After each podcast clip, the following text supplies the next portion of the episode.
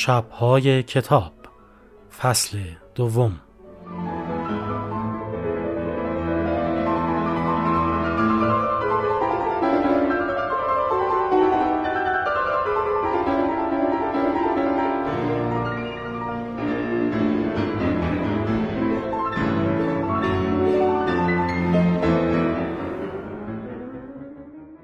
من از کجا پند از کجا؟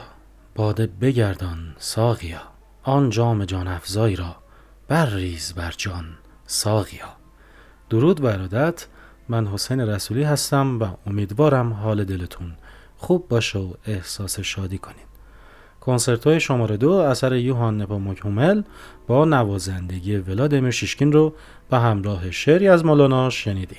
ما در این قسمت از پادکست شبهای کتاب به سراغ محشید امیرشاهی رفتیم. با ما همراه باشین.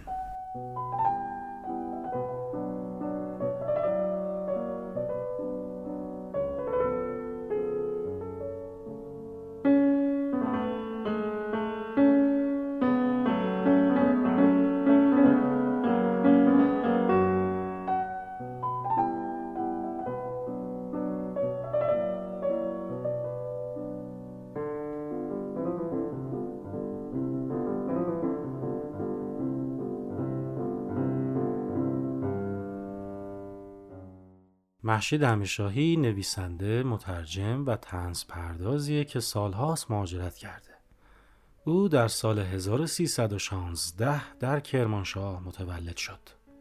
امیرشاهی در انگلستان در رشته فیزیک تحصیل کرد و پس از بازگشت به ایران به تدریس ریاضی و فیزیک پرداخت.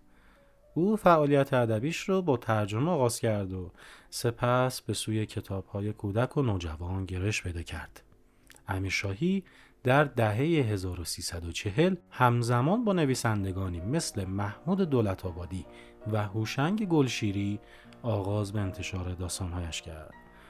او بین سالهای 1345 تا 1349 پنج مجموعه داستان کوتاه منتشر کرد.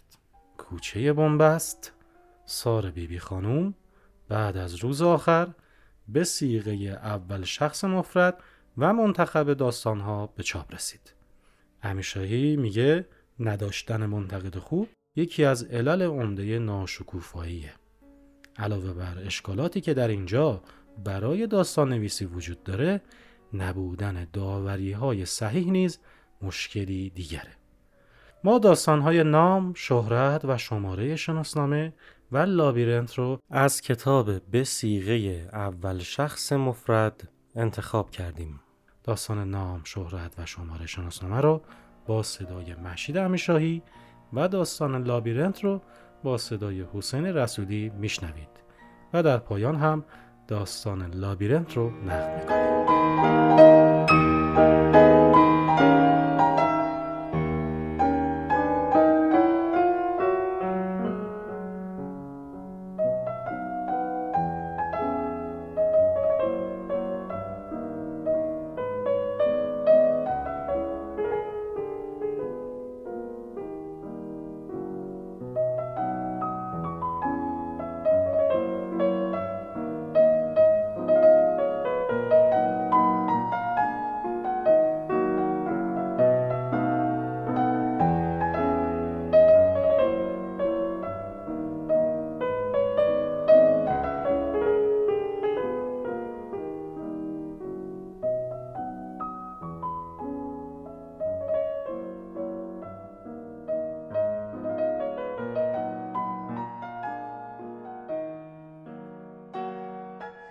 داستان نام شهرت شماره شناسنامه از مجموعه بسیقه اول شخص مفرد.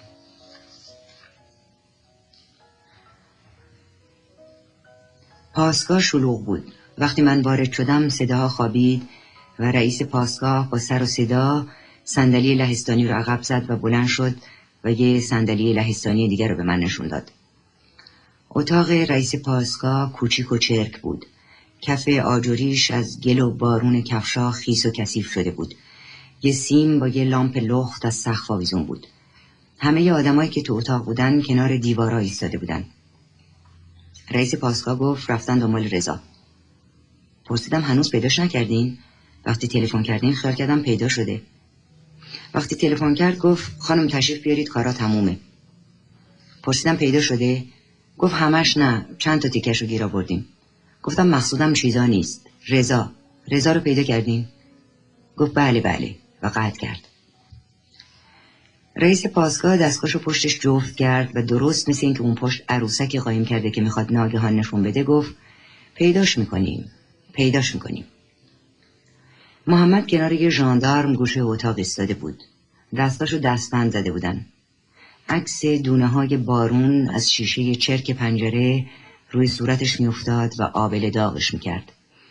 چشمای ریزش ریزتر و دماغ پهنش پهنتر شده بود و کلاه پشم شطورش سرش بود و من در ذهنم منظره کله تراشیدش رو که شب قبل دیده بودم می‌دیدم. دفعه اول که دیدمش به نظرم قریب و گنده اومد. شاید به خاطر اینکه منتظر بودم رضا رو ببینم که قیافش آشنا بود. اما حالا به نظر عادی می آمد و کوچکتر شده بود. حجت باغون گفته بود اینم سابقه داره. کلش و ملاحظه بفرمایین تازه آزاد شده. گفتم این خیلی تقصیر نداره. رئیس پاسگاه گفت شریک جرمه. اموال مسروقه سرقت اول رو به اینا فروخته. و با دستش جمعیت تو اتاق نشون داد. دفعه دومم همراه رضا بوده. گفتم اینو که می‌دونم. باغون گرفتش. رئیس پاسگاه خوشش نیومد. چون می‌خواست افتخار دستگیری محمد نصیب پاسگاه باشه. حرف منو نشنیده گرفت و در دنبال حرفش گفت یه تیغ ژیلت تو جیبش بود. قصدشون کشتن و بردن بوده. تیغ ژیلت رو هم دیشب دیده بودم. حجت اونو با یک آینه شکسته و شش قرون پول خورد از جیب محمد در آورده بود. محمد به حجت گفته بود ما ریشم و با این میتراشم. و حجت گفته بود ای بلا نسبت ما در قهوه دروغگو. دیشب تیغ ژیلت حتی چاقویی که می‌گفتن دست رضا بوده معنی خاصی برام نداشت. اما حالا از حرف رئیس پاسگاه پشتم درزید اگه خانم آقا رضا رو پشت پنجره اتاق دخترم ندیده بود و اگه حجت تو شرشر بارون صدای خانم آقا رو که داد زده بود دوز دای دوز نشنیده بود وای اگه خانم آقا نبود و اگه حجت صداشو نشنیده بود اگه رضا رفته بود تو اتاق دخترم بیشرف اگه اونجا بودم با دست خودم میکشتمش. یه لحظه چشم محمد تو چشم من افتاد. ته چشمش به قوچان و دهش و پدر و مادرش فکر می‌کرد. فکر می‌کرد این تهران که توش صد هست و ژاندارم هست و رضا هست ارزونی تهرونیا شب قبل گفته بود ما صد ندیده بودم می‌خواستم ببینم. وقتی من رسیدم حجت محمد گرفته بود و رضا فرار کرده بود. خانم آقا دور تا دور لبش تبخال زده بود و تا چشش افتاد به من زد زیر گریه و دامنمو گرفت. به هم گفت خانم جون قربونت برم خانم جون. حجتم حرف می‌زد و من تو شلوغی نامعنوس خونه درست نمیفهمیدم چی میگه. فقط فهمیدم رضا مستخدمی که چند روز پیش دزدی کرده بود و در رفته بود بازم برگشته و این دفعه با چاقو. حجت گفت بفرمایین تو زیر زمین اونجاست. پرسیدم گرفتیش؟ گفت البته. رفتم تو زیر زمین. گفتم اینکه رضا نیست. حجت گفت خیر هم دستشه. عرض کردم که اون بلا نسبت مادر به خطا در رفت. محمد مثل گربه که کمین کرده باشه گوشه تخت زیر زمین نشسته بود و به صورتهای ناآشنای دوروبرش با تردید نگاه می‌کرد و گاهی سرش رو تکون می‌داد. کلاه پشم شطورش کنارش افتاده بود و کلش تراشیده بود و پست و بلندای زشتی داشت. حجت گفت اینم سابقه داره. کلش رو ملاحظه بفرمایید تازه آزاد شده اون رضای بیشرفم که بنده از اول عرض کردم. محمد گفت به خون گلوی امام رضا ما دفعه اولمه. رضا گفت اینا رو بفروش. گفتم از ما نمی‌خرن. گفت می‌خرن بفروش. باز میری میاری اونجا چیزای خوب هست. گفت بگو از کویت اومدم. پالتو رو بگو دیویست من ما صد تومنی تا اون روز ندیده بودم. می‌خواستم ببینم. حجت گفت بلا نسبت تخم حروم. تو که گفتی رضا گفته می‌برد از خونه خواهرش. محمد گفت ما راستشو میگم. با لحجه مخصوصی حرف می‌زد و من نفهمیدم کجاییه. به جای من می‌گفت ما. پرسیدم اهل کجایی؟ نگام کرد و جوابمو نداد. حجت گفت جواب بده بلا نسبت پدر سگ وگرنه تو بازگاه از دماغ در میارن. محمد سرش انداخت پایین و گفت قوچان. مال قوچانم. گفتم به نظر این کاره نمیاد. گولش زدن رئیس پاسگاه گفت اولش همشون همینطوری شروع می‌کنن. گفتم اینو رضا گول زده. اونو باید بگیریم.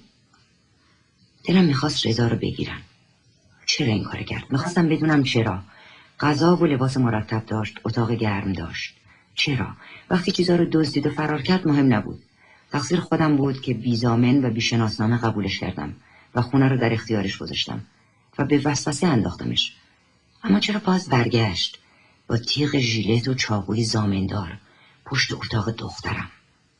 رزل. بیشرف. گفتم باید بگیرینش. مرد کوتاه خدی که شونهاش پهن بود و صورتش تیره بود و کت و شلوار قهوه‌ای داشت و کراوات نداشت گفت گیر میفته رئیس پاسگاه با پیروزی مرد قهوه‌ای پوش رو نگاه کرد و به من گفت این آقا همراه خریدار پالتو اومده. پرسیدم خریدار پالتو اینجاست؟ با دستش زن چادری رو که رو نیمکت چوبی بین مرد کت و شلوار قهوه‌ای و یه مرد دیگه نشسته بود نشونم داد. عجیب بود که متوجهش نشده بودم. غیر از من خریدار پالتو تنها زن حاضر بود. صورتش بیزی و خوشتراش بود و رنگ محتابی قشنگی داشت و چادر شیک نقشی در پنهان کردن سر و گردنش بازی نمی‌کرد. نگاهش رو به رشته گلو بندم دوخته بود و من فکر کردم باید قبل از اومدن بازش می‌کردم. محمد دیشب قبل از اون که به پاسگاه بیاد گفته بود پالتو رو تو قلعه فروخته. کلمه قلعه رو به کار نبرد. گفت ما پالتو رو بردم اونجا که زنا بیهجابی می‌کنن فروختم. حجت گفت تو قلعه ای بلا نسبت بی ناموس. بلدی جاشو نشون بدی؟ محمد سرشو تکون داد که بلده. تاهره معروف به منیر شهرت عزتی نام پدر محمد شماره شناسنامه 570 صادر از تهران خریدار پالتوی پوست به بهای هزار ریال از محمد محمدزاده فروشنده اموال مسروقه سرقت اول و همدست رضا ایسا در سرقت دوم. نگاهش از گردن بندم برداشته بود و داشت خودم رو نگاه می‌کرد. ته چشمش با من غریبی می‌کرد. حتی شاید از من میترسید. منم نگاهش کردم و خندیدم. حالت چشمش عوض شد. دیگه توش قربت نبود. اول تعجب بود بعد حتی دوستی. تغییر انقدر سریع بود که من نگاهم رو بیش از اونچه که باید روی نگاهش نگه داشتم. و تاهره معروف به منیر حس کرد که باید چیزی بگه و گفت به جون بچه ها مگه من می‌دونستم مال دزدیه؟ مگه عقلم کم بود بخرم؟ من با یه دوستم نشسته بودیم دم در. این پسر آمد گفتم مال کویتم قاچاق فروشم. این یه پالتو مونده. دوستم پرسید چند؟ گفتش دیویست من دوستم گفت اگه صد میدی ما می‌خریم. رئیس پاسگاه گفت وقت خانمو نگیر. دلم می‌خواست از تاهره معروف به منیر بپرسم مگه بچه داره؟ و چند تا؟ مردی که طرف دیگر تاهره معروف به منیر نشسته بود و روی پیشونیش دوتا چین عمیق داشت درست مثل اینکه بار سنگینی رو سرشه و گوشاش لنگ به بود با صدای دورگه کمتنینی گفت خانوم به حرزت عباس این کاره نی شما تشریف بیار من گنجشو نشون بدم. رئیس پاسگاه سرش آورد طرف من گفت این رفیق شخصیشه و خندید. از صمیمیت رئیس پاسگاه با خودم خوشم نیامد و ترسیدم باز بین من و تاهر معروف به منیر قربت ایجاد کنه. اما تاهره به رئیس پاسگاه توجهی نداشت و با صدای نرمش گفت چیزی نیست که نداشته باشم. و نگاهی از رو امتنان به رفیق شخصیش کرد. دلم می‌خواست به تاهره اطمینان بدم که حرفشو باور دارم. گفتم حتما حتما شما چیزای خیلی بهتر از این دارین. این که چیز خیلی مهمی نیست. ولی حرفم به گوش خودم تعارف مزهک بیمغزی اومد. محازا تاهره خوشش اومد. سرخ شد و خندید. دندوناش مثل مروارید بود. و وقتی خندید پوست صافش شکفت. گفت نه خیر از مال شما که بهتر نه. بدنم مور مور می شد دلم می‌خواست کارا زودتر تموم بشه و برم. محمد با حسرت به سیگار من نگاه می‌کرد. صداش کردم. آمد جلو. پاهاشو رو زمین می‌کشید. رمضان شهرت کریمی نام پدر حسن شماره شناسنامه 27 صادر از قمشه شغل جامدار حمام خریدار گردنبند فیروزه به بهای 65 ریال گفت ببین خانم چی میفرما خو راستش رو بگو جون همه رو خلاص کن. مرد کوتاه قد که کتشلوار قهوه‌ای دوست رفیق شخصی تاهر معروف به منیر طوری که رئیس پاسگاه بشنوه و من بشنوم و مهم نبوده که محمد نمیشنید گفت جای رضا رو درست نشون بده و خانم میبخشتت وگرنه خودت گیری تا آخر عمر میری زندون تا پیداش کنن. محمد گفت به خون گلوی امام رضا ما هرچی می‌دونستم گفتم. تو قهوه خونه تو بازارچه با هم میخوابیدیم. از پول اینام با هم عرق خوردیم. غذامم داد. همین. من دلم می‌خواست رضا رو بگیرن و دلم می‌خواست برای محمد بگم چرا دلم می‌خواد رضا رو بگیرن. ولی فقط گفتم تو سیگاری هستی؟ سرش انداخت پایین. از رئیس پاسگاه پرسیدم میشه بهش سیگار بدم؟ رئیس پاسگاه تردید داشت و سینش رو صاف کرد که حرف بزنه. من پاکت سیگارم رو دراز کردم و محمد هر دو دستش رو با دستبند آورد جلو. از رئیس پاسگاه پرسیدم فکر می‌کنین رضا رو کجا میشه پیدا کرد؟ مرد کوتاه شلوار قهوه‌ای گفت جون شما سرکار دیگه تو قهوه خونه افتابی نمیشه. از دیشب تا حالا خبرش کردن. خبرش کردن؟ کی؟ اونایی که تو قهوه خونه بودن؟ یعنی ممکنه اون جمعی که من شب قبل تو قهوه خونه دیدم در مقابل آژان هوای همدیگر داشته باشن؟ واقعا ممکنه؟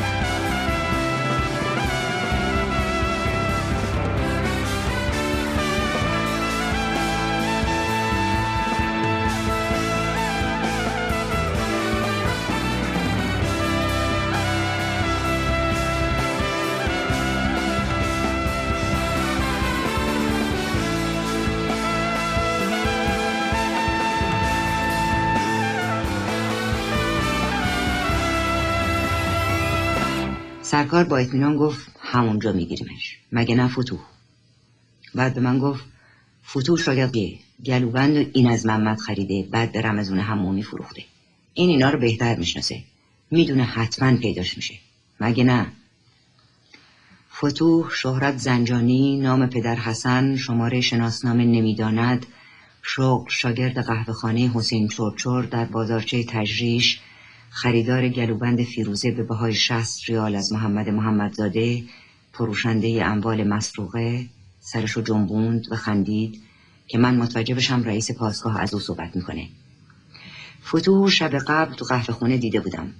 چشمای درشت بیهوشش که از زیر پتوی سربازی به ما نگاه می‌کرد یادم مونده بود و وقتی پتو رو کشید سرش آستین کت آبی کثیفش رو هم دیدم و حالا همون کت پارچه‌ای آبی از اون نوع که پیش خدمت های چلو کبابی و پالوده فروشی سلپور می پوشن تنش بود. پرسیدم از کجا می‌دونی پیداش میشه؟ فتو گفت خب عملیه دیگه. گفتم عملیه؟ پسر اون جوونی؟ ژاندارمی که کنار محمد بود گفت پیر و جوون نداره همشون هستن. یاد بوی تریاکی افتادم که دیشب تو قهوه خونه دماغمو پر کرد و باز حسش کردم و ته حلقم تلخ شد. مردی که موهای سفید فراوون و صورت سوخته سیاه داشت و شکل نگاتیو عکس بود از پشت فتوح شاگرد قهوهچی سرک کشیده بود که منو ببینه. چشمش که افتاد تو چشمم به سقف نگاه کرد. به ورقه های اشاره کردم پرسیدم این آقا کدوم از ایناست. رئیس پاسگاه ورقه ها رو زیر رو کرد و ورقه نگاتیو عکس رو داد دستم. علی شهرت شکری نام پدر غلام علی شماره شناسنامه 59 صادر از تهران شغل قصاب خریدار سنجاق سینه زمرد به بهای سی و پنج ریال. از رضا ایسا سارق مسلح گفت ما گفتیم شب عیدی برای خونمون عیدی ببریم. فوالا ما که کف دست بو نکرده بودیم. کرده بودیم؟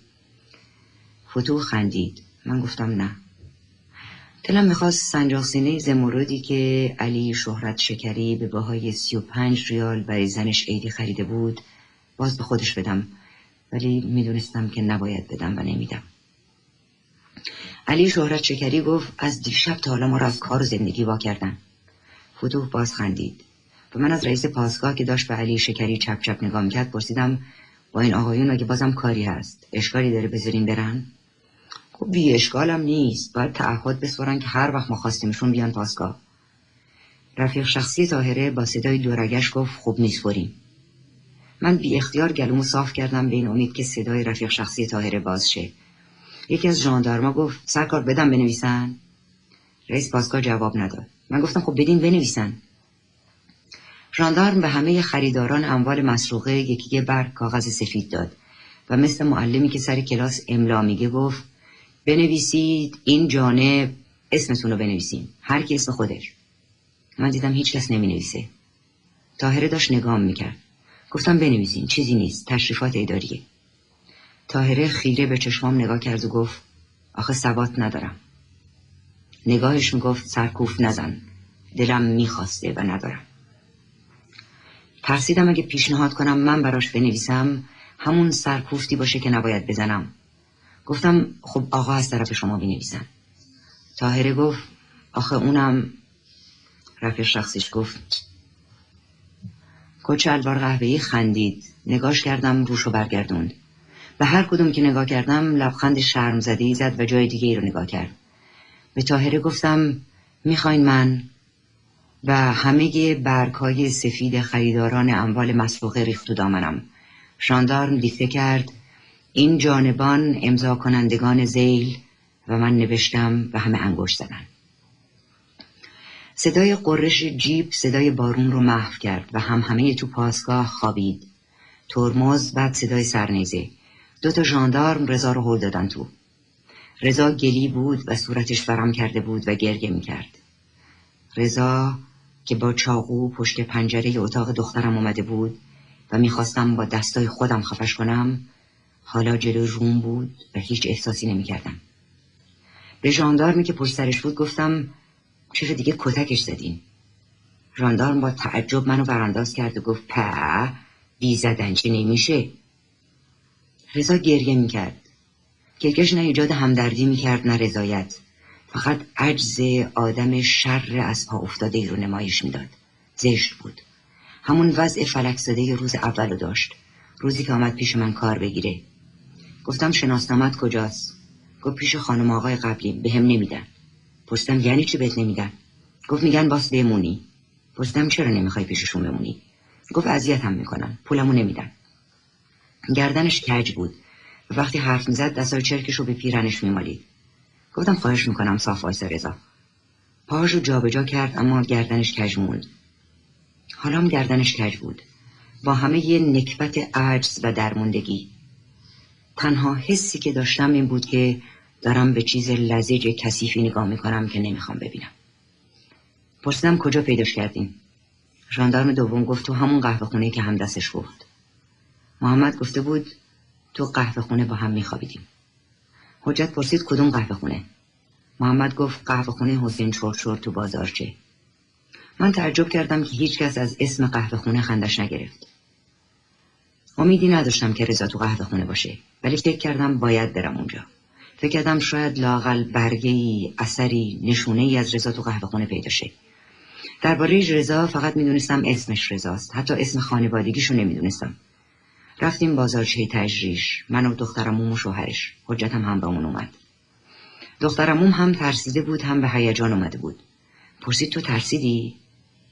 گفتم نه. من نبودم که اینا اومدن. تازه وقتی آدم می‌دونه دزدی که اومده کیه دیگه ترس نداره. وا چه دل گنده ای داری. چیا برده؟ براش گفتم پیدا بود دلش سوخته ولی گفت فدای سرت. اما این پدر سوخته رو باید پدرش رو در برد. وقتی رسیدیم ساعت نزدیک دوی بعد از نیمه شب بود. بازارش تاریک بود فقط چراغ میدون بار فروشا روشن بود. یه زن کنار در قهوه خونه حسین چورچور نشسته بود و یه قربال جلوش بود. صورت زن رو نمی‌دیدم و می‌دیدم که روی قربال خم شده. حرف می‌زد. تند و پی هم حرفاش نامفهوم بود. بعضی کلمات بعضی جمله ها رو می‌شد فهمید و بقیه شبیه وز مداوم بود. اون شب سر سرا وز نگفتم نگفتم اون آجام خوشگله آجام قد بلنده وز. می‌خواستم صورت رو ببینم نمی‌شد. نمی‌خواستم دلا بشم. با قربالش حرف می‌زد. سرشو براش بالا و پایین می‌برد و با انگشت تهدیدش می‌کرد. در زدیم. چند بار در زدیم. قهوه چی با صدای خوابالودش از پشت در گفت جا نداریم برو فردا. گفتیم جا نمی‌خوایم کار داریم. قهوه چی گفت گفتم نمیشه برو فردا. آژان پست مثل لاشخوری که بوی مرده شنیده باشه پیدا شد.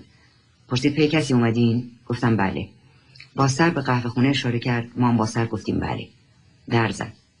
به نظر من اومد که مثل ما در زد اما در قهوه خونه باز شد. بوی نا و پا و عرق تن تبدار و مدفوع آدم خورد تو صورتم. از دهن نفس کشیدم و رفتم عقب. تا کمر قهوه خونه رو بارون زده بود و سقفش سیاه و نمناک بود. آدما سر هم خوابیده بودن. روی سکو یه نفر به دیوار تکیه زده بود و پاش آویزون بود. آب دماغ و دهنش رو تونش جمع می‌شد و میریخت تو یقه باز پیرهنش. دو سه نفر رو زمین خودشون رو لای لحاف چرکی پیچیده بودن و چند نفر پتوی سربازی داشتن. بقیه با لباس پاهاشون رو تو دلشون کرده بودن. همه لباسشون تنشون بود. حتی اونایی که زیر لحاف بودن یا پتوی سربازی داشتن. بعضی حتی کلاشون هم بر نداشته بودن. فتو شهرت زنجانی با کت آبی چرکش جلوی در زیر پتو دراز کشیده بود و چشمش باز بود و تا ما را دید سرشو کرد زیر پتو. هیچ کس به اینکه چند نفر غریبه ساعت دوی بعد از نیمه شب خوابشون رو برهم زدن و روشون رو پس می‌زنن اعتراضی نداشت. ته اتاق دو سه تا پله بود که می‌رفت به زیر زمین. سر آدم خوابیده بود. از پله دوم بوی تلخ و تازه رو بقیه بوا بلند شد. من حس کردم دیگه نمی‌تونم نفس بکشم و برگشتم تو ماشین پیش دخترمون که تو ماشین مونده بود. دخترمون گفت پیداش کردین؟ گفتم نه. گفت می‌دونه که رفیاش رو گرفتین؟ گفتم آره حتما می‌دونه. گفت این پسره دیگه چی میگه؟ گفتم حرف زیادی نمی‌زنه. اول به حجت گفته رضا بهش گفته من می‌برم منزل خواهرم. تو هم بیا بری. دخترمون گفت چه دروغا کسافت پس رضا دیگه اینجا نمیاد. چون می‌دونه جاشو بلدی. گفتم تو که می‌دونستی دنبالت هستن چرا برگشتی دو قهوه خونه؟ رضا با گردن کج گریه می‌کرد و چیزی نگفت. ژاندارم دوم گفت رفته بود دوتا من قرض بگیره. یکی از همکاراش تحویلمون داد. رئیس پاسگاه با بیحوصلگی گفت سرنیزهاتون رو بردارین زندانی رو بردارین برین دادرسی شمرون با خانم. بارون تونتر شده بود. من جلو نشستم و محمد و رضا و دو ژاندارم عقب نشستن و راه افتادیم. من عقب و نگاه نمی کردم و از وجود ژاندارم ها و سرنیزه هاشون بیشتر آگاه بودم تا از وجود رضا و محمد. رضا فین فین می کرد و بقیه ساکت بودن. دلم می‌خواست بدونم چرا. پولی که براش نداشت. پالتوی پوست و صد تومن فروخته بود. تازه این مهمترین رقمی بود که به دست آورده بود. در مجموع پولی که در آورده بود حقوق نیم ماهش بود. تازه پول دو روزه خرج کرده بود. ژاندارم گفت اومده بود دو تومن قرض بگیره. پس چرا؟ کینه داشت. به من و بچه و زندگیم. چرا؟ تقصیر من نبود که من من بودم و رضا رضا. تقصیر رضام نبود. شاید حق داشت کینه داشته باشه. شاید حق داشت. ولی حق بود به جای اینکه گردنش رو کج کنه با همون کینه تو چشمای من نگاه کنه و با همون کینه تو چشمای رئیس پاسگاه و گریه نکنه. برگشتم و نگاش کردم. صدای گریهش بلندتر شد و گفت خانم ببخشینم این دفعه رو. ژاندارمی که کنار محمد نشسته بود گفت ولد زنا مگه دفعه اولته پرونده تو کلانتری قلحکم هست. تازه این خانوم ببخشه. خونه قبلی که دزدی کردی و در رفتی و حالام خبر شدن که گیر افتادی چی؟ اونام ببخشن؟ آره اربای امن تازه ببخشن. مگه دادرسی دست می‌کشه؟ ژاندارمی که پلوی رضا بود دو دستی زد تو سرش. دلم می‌خواست رضا جوابشو بده. ولی رضا سرش کج بود و گریه می‌کرد.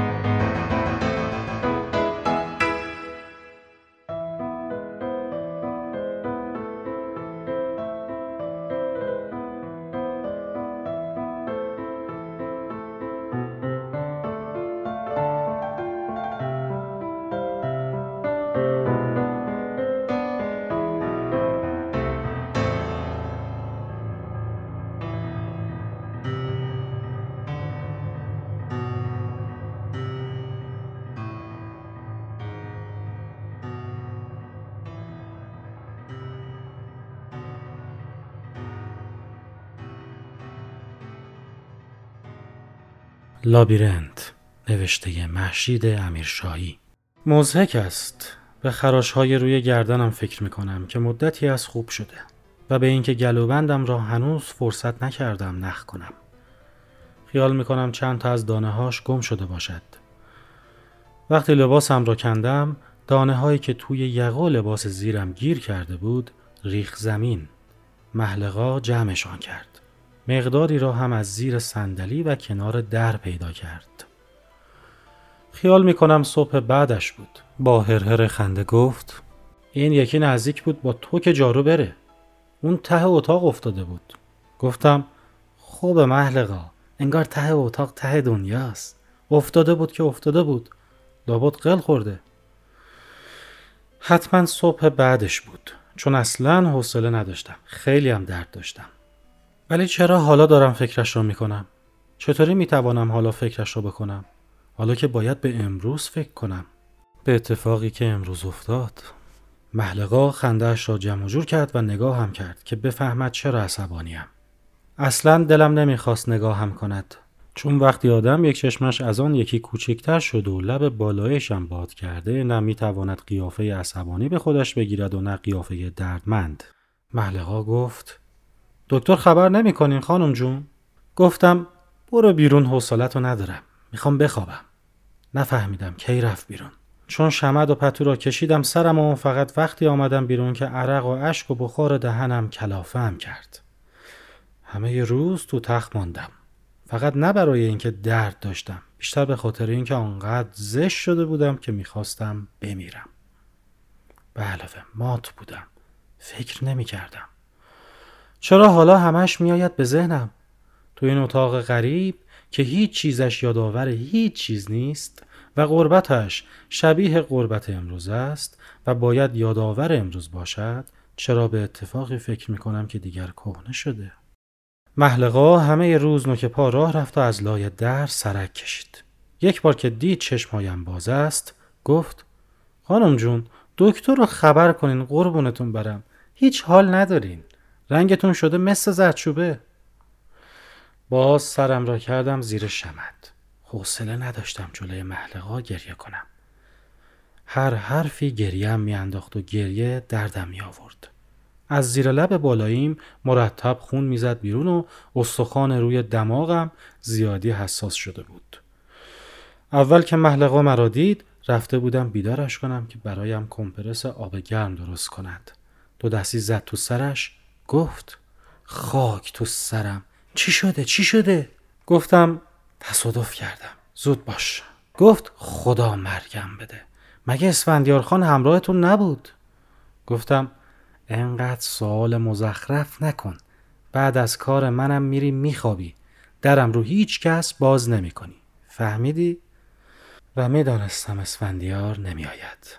محلقا پتو را کنار زد و بوی تنش خورد به دماغم. دماغم را که جمع کردم خون از زیر لبم زد بیرون و درد شروع شد. گفت پس با آقای دکتر تلفن کنین. گفتم فعلا آب گرم درست کن. هنوز خودم را ندیده بودم. رفتم تو اتاقم تا محلقه آب گرم بیاورد. آنجا چشمم افتاد به عکسم تو آینه. چشم چپم خون خالی بود و کوچک شده بود. مثل چشم جانور بود. بالای دماغم از پایینش پهنتر شده بود. گریه هم صورتم را می سوزند. مخصوصا گوشه های لبهای زخیمم را. لبهام اصلا حرفش را نزنم بهتر است. اصلا چرا حرفش را می‌زنم؟ اصلا چرا دارم فکرش را می‌کنم؟ آن شب اصلا فکر نمی کردم به نظرم می آمد مردم. شاید هم مرده بودم. چرا حالا دارم فکرش را می‌کنم؟ چرا حالا؟ حالا هم فکر می‌کنم مردم. تو این اتاق ناشنا دفنم کردند. لابد این احساسی است که آدم تو قبرش دارد. چشمش را باز می‌کند و می‌بیند هیچ چیز را نمی‌شناسد. آوردنم اینجا و گفتن نباید تنها بماند. و اینجا چقدر تنهام چقدر تنها. فقط می‌توانم فکر کنم. آن هم فکرهایی که نمی‌خواهم بکنم. فکر واقعی که دیگر چرک شده. بیمعنا شده در آن موقع که معنا داشت و درد داشت فکرش را نکردم در آن موقع هم به اتفاقات دیگر فکر کردم مثل حالا که به امروز فکر نمی کنم و فکر آن روز را می کنم. فکرها بعد از تلفن علی شروع شد. نه فکر خود حادثه، فکر حادثه های بد گذشته. وقتی تلفن کرد، فرداش بود. طرف های بعد از ظهر. نمی توانستم حرف بزنم. صدام دورگه بود. چون همه ی روز با کسی حرف نزده بودم. به علاوه لبهام دلمه بسته بود و باز نمی‌شد. علی گفت چت سرما خوردی؟ گفتم نه تصادف کردم. دهنم درست باز نمیشه. گفت تصادف؟ خودت پشت رول بودی؟ کسی هم گفتم من پشت رول نبودم. ولی آره یک نفر تو تصادف مرد. علی گفت ای داد اسی که گفتم چرا اسی مرد من هیچ وقت به اسفندیار اسی نمی گفتم علی نمی‌دانست چه باید بگوید. گفتم ولی کفن و دف لازم نداره. چون الان نمی‌دونم کجاست. بعد از علی گفت چرا پرت میگی؟ چته؟ داری هزیون میگی؟ اسی؟ گفتم گور پدرش لطفا حرفشو نزن. کاش می‌توانستم داد بزنم. علی هیچ نگفت. گفتم علی نمی‌تونم حرف بزنم. هر یک کلمه ای که میگم دهنم پر از خون میشه. اگه می‌خوای بدونی اسی از نظر شما دکترا زنده است. قلبش می‌زنه معدهش هم کار می‌کنه ولی مرده. نمی‌فهمی؟ مرده. نباید جیغ می‌زدم. به نظر آمد تو گوشها و دماغم هم پر از خون شد. سرم گیج می‌رفت. علی گفت من الان میام پیشت گفتم کیف جرایتم بیار. علی گفت چشم میارم. گفتم حالم خوب نیست. حالم خوب نیست. حالم خوب نیست. کاش می توانستم به امروز فکر کنم. باید به امروز فکر کنم. وگرنه به همین حال میمانم. همینطور گیج همینطور مات همینطور ناباور. باید به جای اینکه به اسفندیار فکر کنم که اصلا نیست که اصلا مهم نیست به امروز فکر کنم. به امروز که مهم است که خیلی مهم است می‌خواهم فریاد بزنم. می‌خواستم فریاد بزنم. دلم برای خودم میسوخت. از اینکه دلم برای خودم میسوخت لجم می‌گرفت. از لجم کارهایی می‌کردم که دردم بیشتر می‌شد. وقتی درد بیشتر می‌شد یاد اتفاقهای بد میافتادم. آن وقت دلم بیشتر برای خودم میسوخت. بعد بیشتر لجم می‌گرفت و چه روزهای بدی بود. شبهاش بدترم بود. حالا فقط یادم است که بد بود. اما درست یادم نیست چطوری بد بود. اصلا چرا یادم میآید؟ حالا دیگه چه اهمیتی دارد؟ اهمیت؟ اصلا چقدر ابلهانه است؟ چقدر حقیرانه است؟ اسفندیار چقدر کوچک است؟ کتک خوردن من چقدر موسک است؟ آن روز فکرش را نمی کردم فکرها بعد از تلفن علی شروع شد. اول فکرهای درهم و برهم. فکر همه چیزهای بدی که می‌دانستم بد بوده. اما نمی‌دانستم چطوری. حس نمی کردم چطوری. فکر همه اتفاقهایی که قبل افتاده بود و دیگر بی اهمیت شده بود.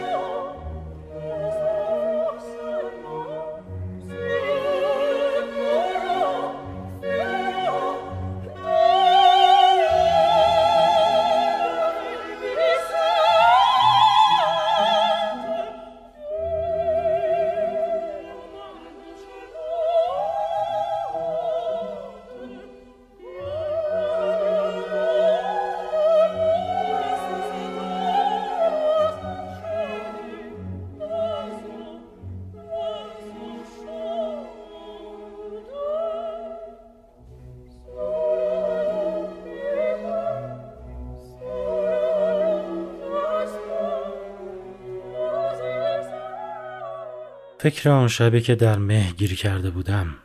پسره مثل خود من خارجی بود. از لحجهش فهمیدم. مه اینقدر غلیز بود که وقتی هم خورد تو سینم صورتش را ندیدم. فقط دیدم که پوستش از فرنگی ها تیره تر است. او هم حتما مرا نمی‌دید. حتی کیفم را نمی‌دید. چون پرسید کیفت کو؟ گفتم دستمه. می‌خوای چیکار گفت کدوم دستت؟ این اول قضیه نبود. اولش فقط تو مه حس کردم یکی نزدیکم است. بعد خورد تو سینه و صدای نفسش آمد. ترسیدم. وقتی حرف زد ترسم ریخت. اول پرسید کجا میری؟ گفتم خونه. گفت تو این مه به این دیری؟ گفتم تو این مه به همین دیری؟ گفت من همراهت میام. گفتم اینجا مردم آزادن. من که نمی‌تونم برای تو تکلیف معین کنم. باز ترس برم داشت. نمی‌شد تند رفت. مه خیلی غلیز بود و سربالای خانه من خیلی تند. حواسم همش به این بود که عوضی نروم و زمین نخورم.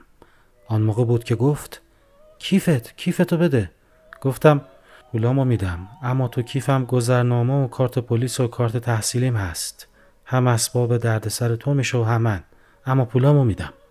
و فوری دستم رو بردم تو کیفم. اول بازوم رو گرفت و بعد مچ دستم را میترسیدم بفهمد قلبم چطوری می‌زند. گفت نه خوب که فکرشو می‌کنم می‌بینم پولتو نمی‌خوام. دستم را از دستش کشیدم بیرون و قدم ها را تند کردم. او هم تند کرد و گفت اما خودتو می‌خوام. بعد نفهمیدم چه شد. فقط می‌دانم میدویدم. تو مهی که حتی دستم را نمی‌دیدم میدویدم.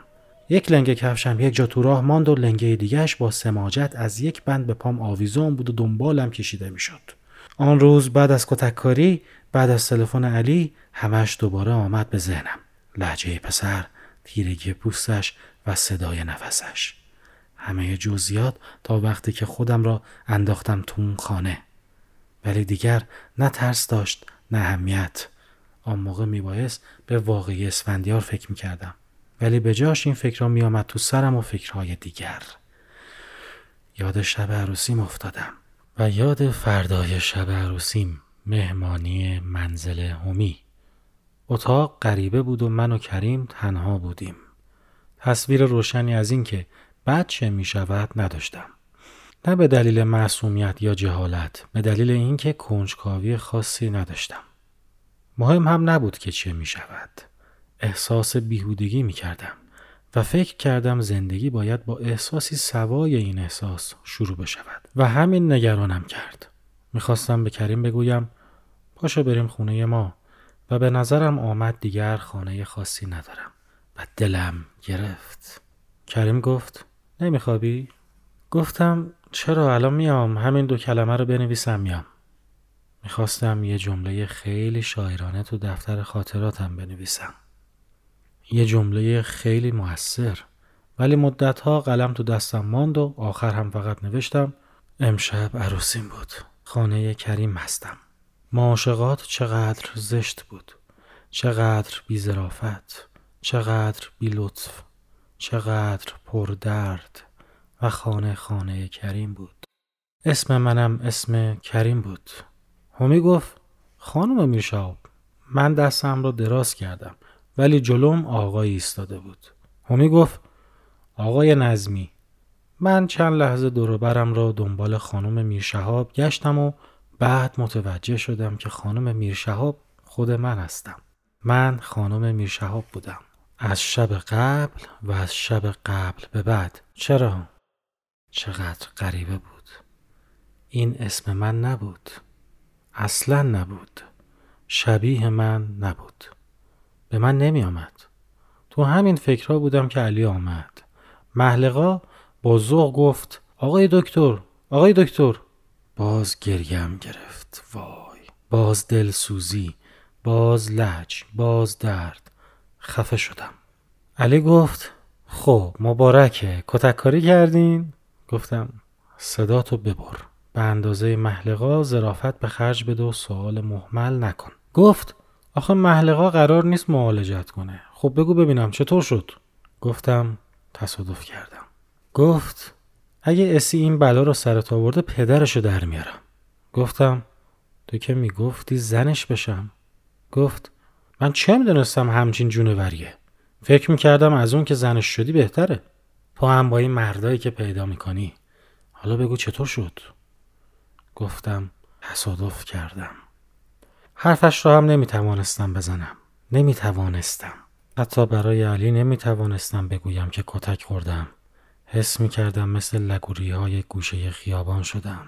حالا دارم حرفش را می‌زنم. دارم فکرش را می‌کنم. چرا حالا؟ چرا امروز؟ امروز که علی گفت. خیلی خوب. تصادف چطوری؟ گفتم چرا آزارم میدی؟ می‌خوای چه کنی؟ چطوری؟ ببین استخونا درسته؟ دماغم آخ! یواش. علی گفت کلت جای نخورده؟ گفتم نمی‌دونم. گفت های ریز زیر چشم و تو چشمت زیاد خوشگل نیست. اگه سرت جایی خورده دو روز نباید تکون بخوری. دو روز تکان نخوردم.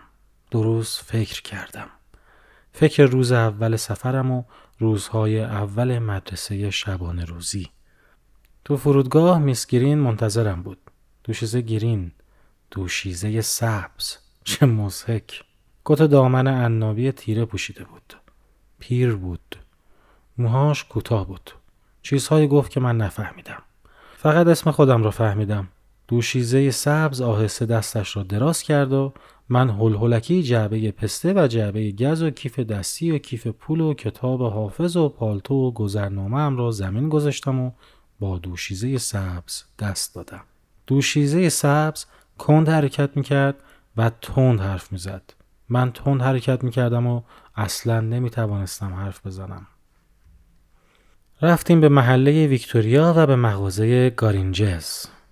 فروشنده عینکش را نوک دماغش گذاشته بود. لباس قهوه‌ای آستین بلند تنم کردند که یقه سفید داشت و کفش قهوه‌ای بندی که پام را می‌زد و کلاه قهوه‌ای بیبند که از سرم سر می‌خورد. به ایستگاه قطار رفتیم. ایستگاه دود زده بود. محله ویکتوریا غم زده بود. مغازه گارینجس کهنه بود. فروشنده عینکی عینکی بود.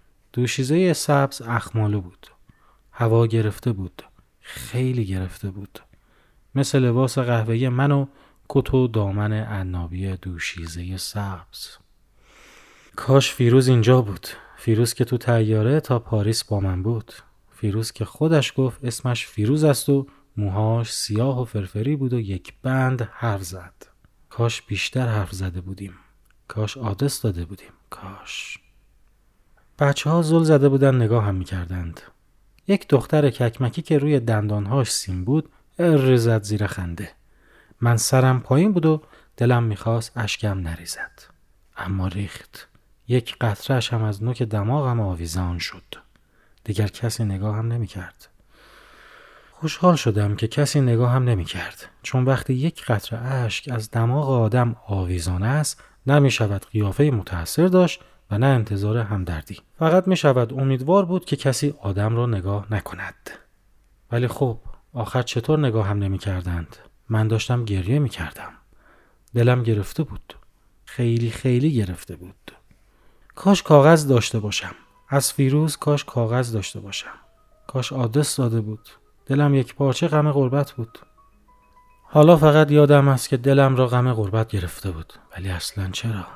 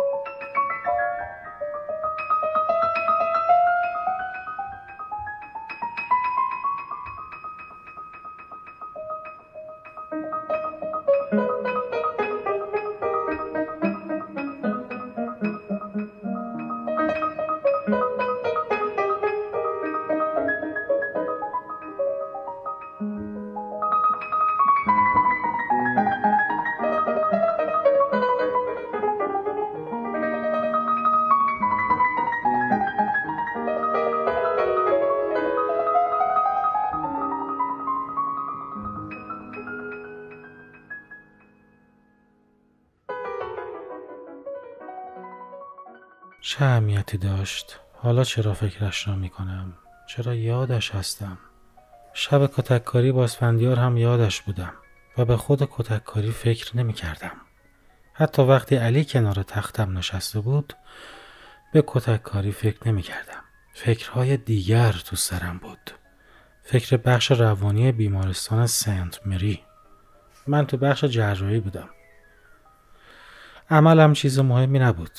قرار بود فقط سه روز مریض خانه بمانم. اما روز سوم خونریزی شروع شد. نمی‌خواستم دیگر تو مریض خانه بمانم. امتحان داشتم. ولی امتحان بهانه بود. می‌خواستم برگردم پیش ویمال. پیش ویمال که دو هفته دیگر می‌رفت به مملکتش و خبر نداشت من مریض خانم. چون قهر بودیم.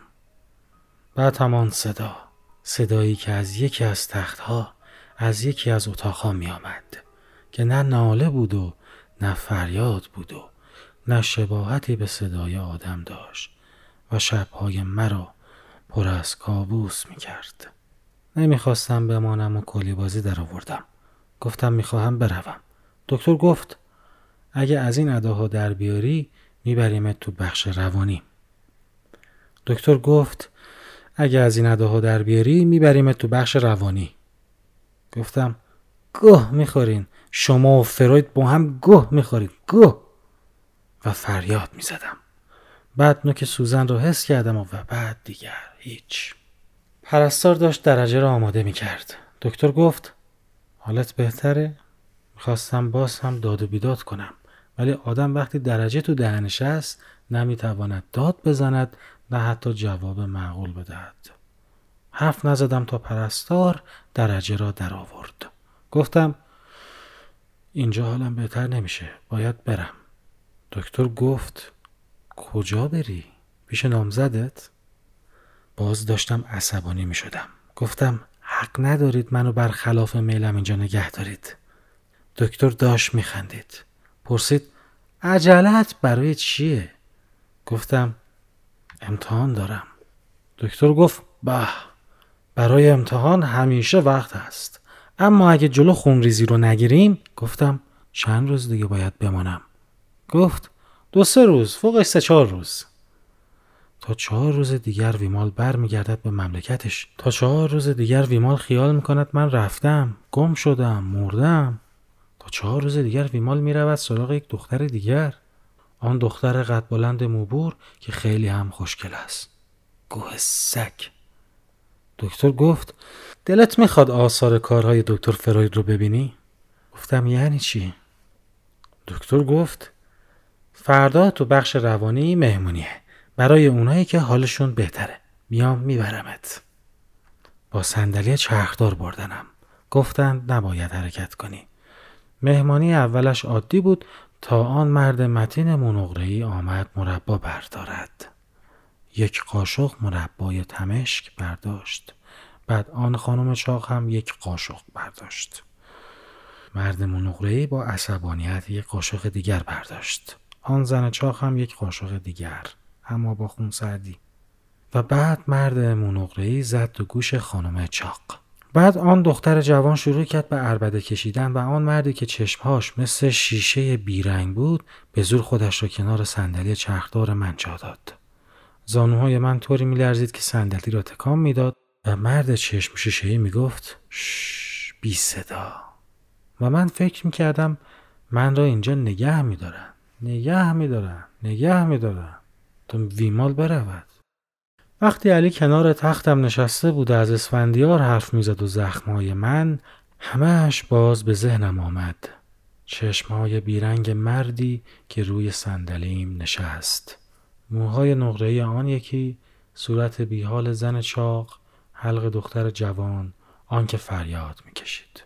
همهش به جزئیات یادم آمد و یادم آمد چه خفقانی را حس کرده بودم. ولی دیگر اهمیت نداشت دلشوره نداشت. برای اینکه دلشوره کتک کاریم را با اسفندیار داشتم بیان که فکرش رو بکنم. اولین ضربه را که زد باورم نمی‌شد. باورم نمی‌شد این همان اسفندیار است که سالهای طولانی عاشق من بود و من اصلا نمیدیدمش. اصلا وجود نداشت. همان آدم نیمه گنگ و نیمه باهوش نیمه مست و نیمه هوشیار. همان آدمی که همیشه به نظر می آمد زکام است.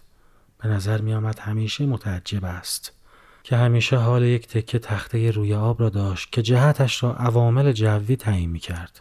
همان آدمی که کیاندخت بهش می گفت ایوونی و علی می گفت اینقدر عاشقته که خریتشو ببخش و زنش بشو.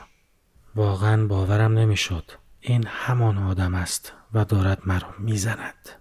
ولی همان آدم بود و مرا زد و چنان زد که دو روز بعدش اصلا تکان نخوردم و ده روز هم پشتش خوابیدم که بعد از دوازده روز تازه کبودی ها زرد شد که هنوز هر وقت خسته می شوم کبودی زیر چشم چپم بر می گردد و به سفیدیش خون می نشیند. چرا مرا آوردند اینجا؟ آوردنم که به امروز فکر نکنم. من که اصلا به امروز فکر نمی کنم. همش فکر کتک کاریم با اسفندیار هستم و فکر چیزهای دیگر. من که به امروز فکر نمی کنم. چرا تو اتاق آشنای خودم نیستم؟ با نورها و هشمای آشناش چرا نگذاشتن همونجا بمانم؟ این اتاق غریب به نظرم اتاق شبانه روزی می آید. اتاق مریضخانه سنت میری می آید. به نظرم آن خانه می آید که آن شب مه گرفته خودم را انداختم توش. به نظرم می آید اتاق کریم است. اینجا همان جایی است که با اسفندیار کتک کاریم شد. درست وسط خیابان داشتم از ماشین اسفندیار پیاده می شدم که بروم سوار ماشین خودم بشوم. دعوامان را کرده بودیم و من خیال می کردم تمام شده. وقتی اولین ضربه را زد کیفم از ماشین پرد شد بیرون.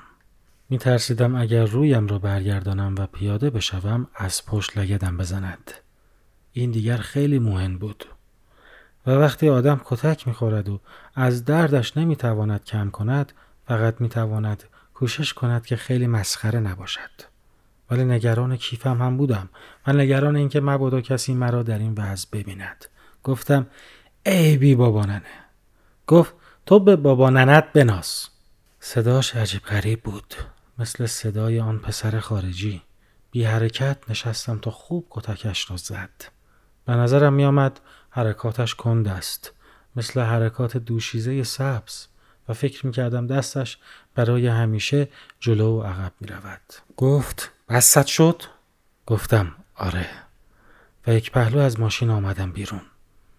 مایه گم را تو شقیقهام تو چشمهام تو گوشهام زیر پوستم روی گردنم حس می کردم و دیگر هیچ چیز حس نمی کردم مثل حالا که هیچ چیز حس نمی کنم هیچ چیز نمی فهمم تا کی همینطوری میمانم؟ تو این زندان؟ چون اینجا زندان است. بر حسب تعریف زندان است. اینجا که مرا از همه چیزهای آشنا جدا کرده. تا کی هیچ چیز حس نمی کنم. تا وقتی که باز اتفاقی بیفتد. اتفاقی وحشتناکتر از آنچه امروز پیش آمد. مگر ممکن است؟ مگر ممکن است؟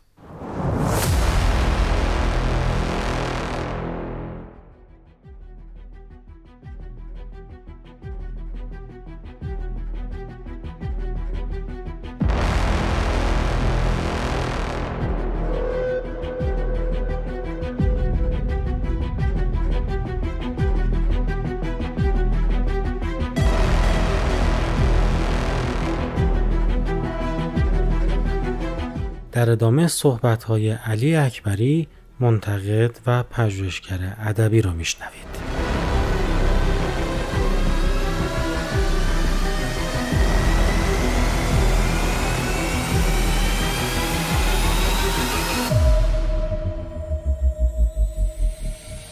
زنان ایرانی در عرصه هنر به صورت اعم خودش و به صورت اخص در دنیای ادبیات در مقایسه با دیگر عرصه های اجتماعی ما مثل سیاست یا ورزش یا اقتصاد حضور پررنگتری داشتند. چه قبل از انقلاب و چه بعد از انقلاب.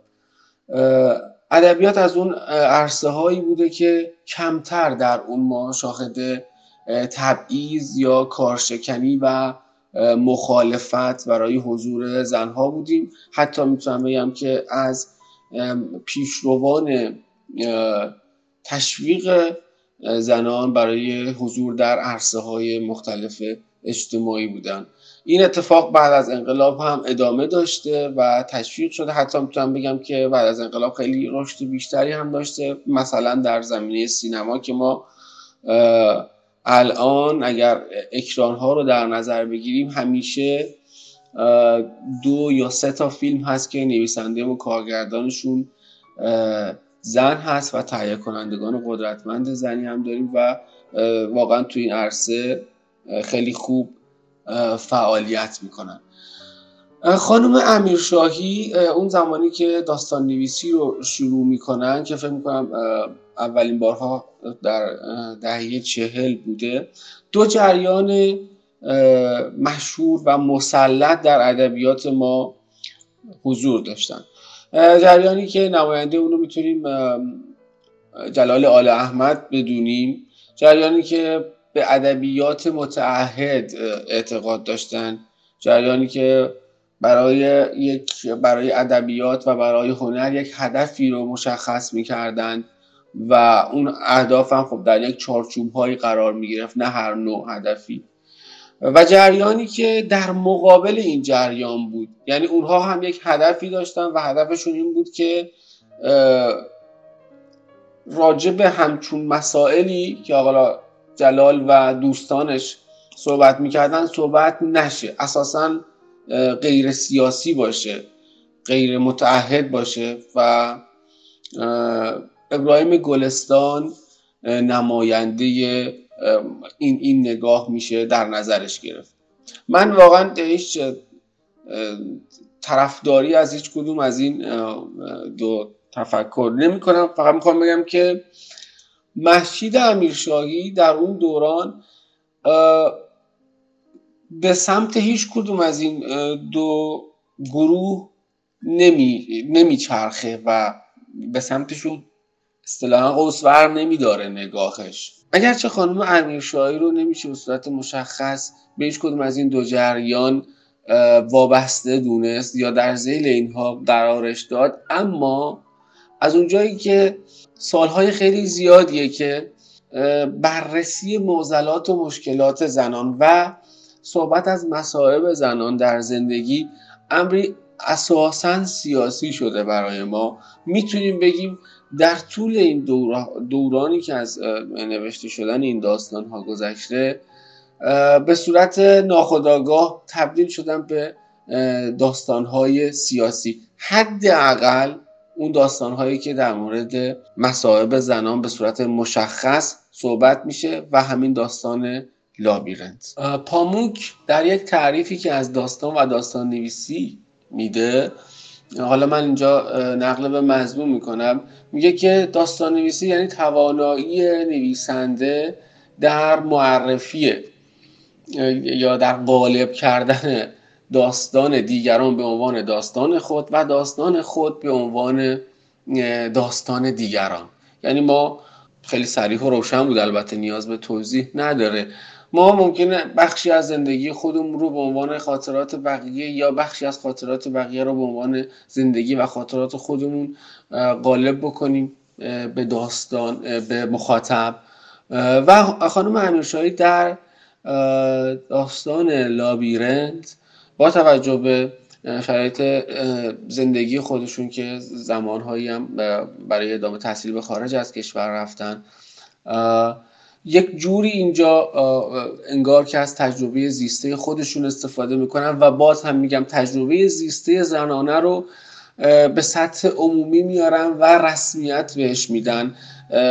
حداقل می‌تونم بگم از کسانی از اولین کسانی هستن که این کارا رو کردن و زندگی زنانه رو جدی گرفتن راجبش صحبت کردن. خانم امیرشاهی این داستان رو به صورت جریان سیال ذهن نوشتن. و یکی از شاخصترین افرادی که به صورت جریان سیال ذهن می نویسند جناب فاکنر هستن و معروفترینشون هم, رمان خشم و هیاهوست در خشم و هیاهو ما می‌بینیم که هر بار که شروع میشه یا اکثر بیشتر ماجراها وقتی می‌خواد شروع بشه با یک قتل یک تجاوز یا یک صحنه دهشتباری هست که اینجا این تکگویی ها آغاز میشه. خب این داستان لابیرنت یک تکگویی طولانی هست که هر بار این ذهن شروع می‌کنه به حرکت کردن در زمان با یک تصویر بهشتناکی عموما. مواجه میشیم. جدای از چند صحنه چند جای کوتاه مثل خاطره که توی هواپیما بود و یک لحظات شیرینی رو به لحاظ عاطفی براشون به وجود اومده بود برای راوی. ما بقیه صحنه ها به صورت خیلی دهشتناکی داره اتفاق میفته ما با یک داستان با یک تکگویی بلند مواجه هستیم که اگرچه به نظر الان کمی دموده می‌رسه به خاطر اینکه خب بیمار روانی بیمارستان روانی و این جور جاها خب خیلی استفاده شده در شکل های مختلف در مدیوم های مختلف و کمی الان برای ما دافعه ایجاد می‌کنه. اما خب فکر می‌کنم که 50 60 سال پیش حالا سال اواسط دهه 40 اوایل دهه 50 ممکنه که اینجوری نباشه. به بهانه این داستان می‌خوام راجع به انتخاب حوادث کنش ها رویدادها و اتفاقات از یک زندگی و قرار دادنشون و زمان قرار دادنشون در داستان و شکلگیری یک داستان صحبت بکنم. این یک داستان کوتاه هست که از اولین روزهای زندگی نوجوانی تا ازدواج دوم این خانم رو در بر می‌گیره. منطقی که نویسنده برای ما ساخته که بتونه در ذهنش هی به این اتفاقات رجوع بکنه اینه که هر اتفاقی که میفته باعث میشه که یک اتفاق دیگه ای در لحظه ای که یک اتفاق افتاده به چیز دیگه ای فکر بکنه. می‌خوام بگم که در یک اینجا با یک پیرنگ با یک پلات کلاسیک روبرو نیستیم.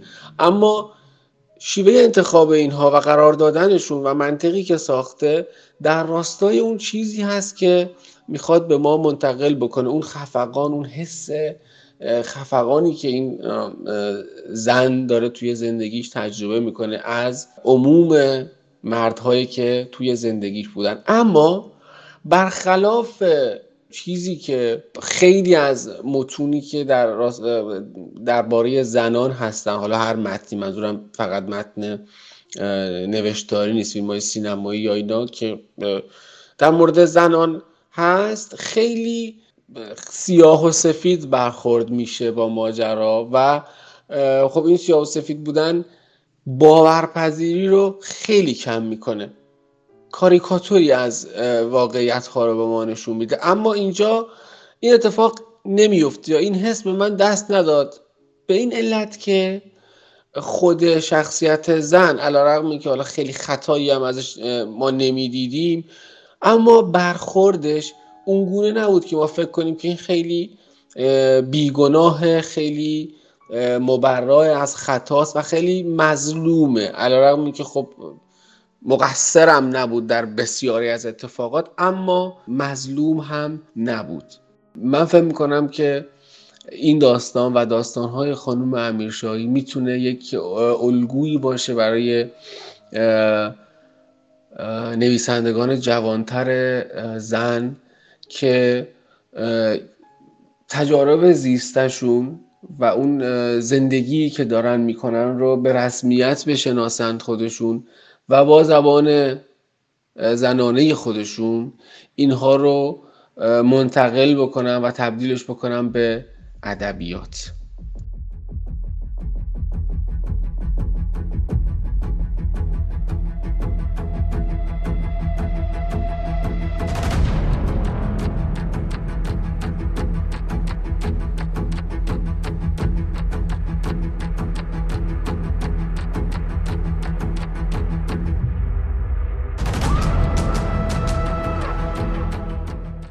شنوندگان محترم به پایان این قسمت از شبهای کتاب رسیدیم.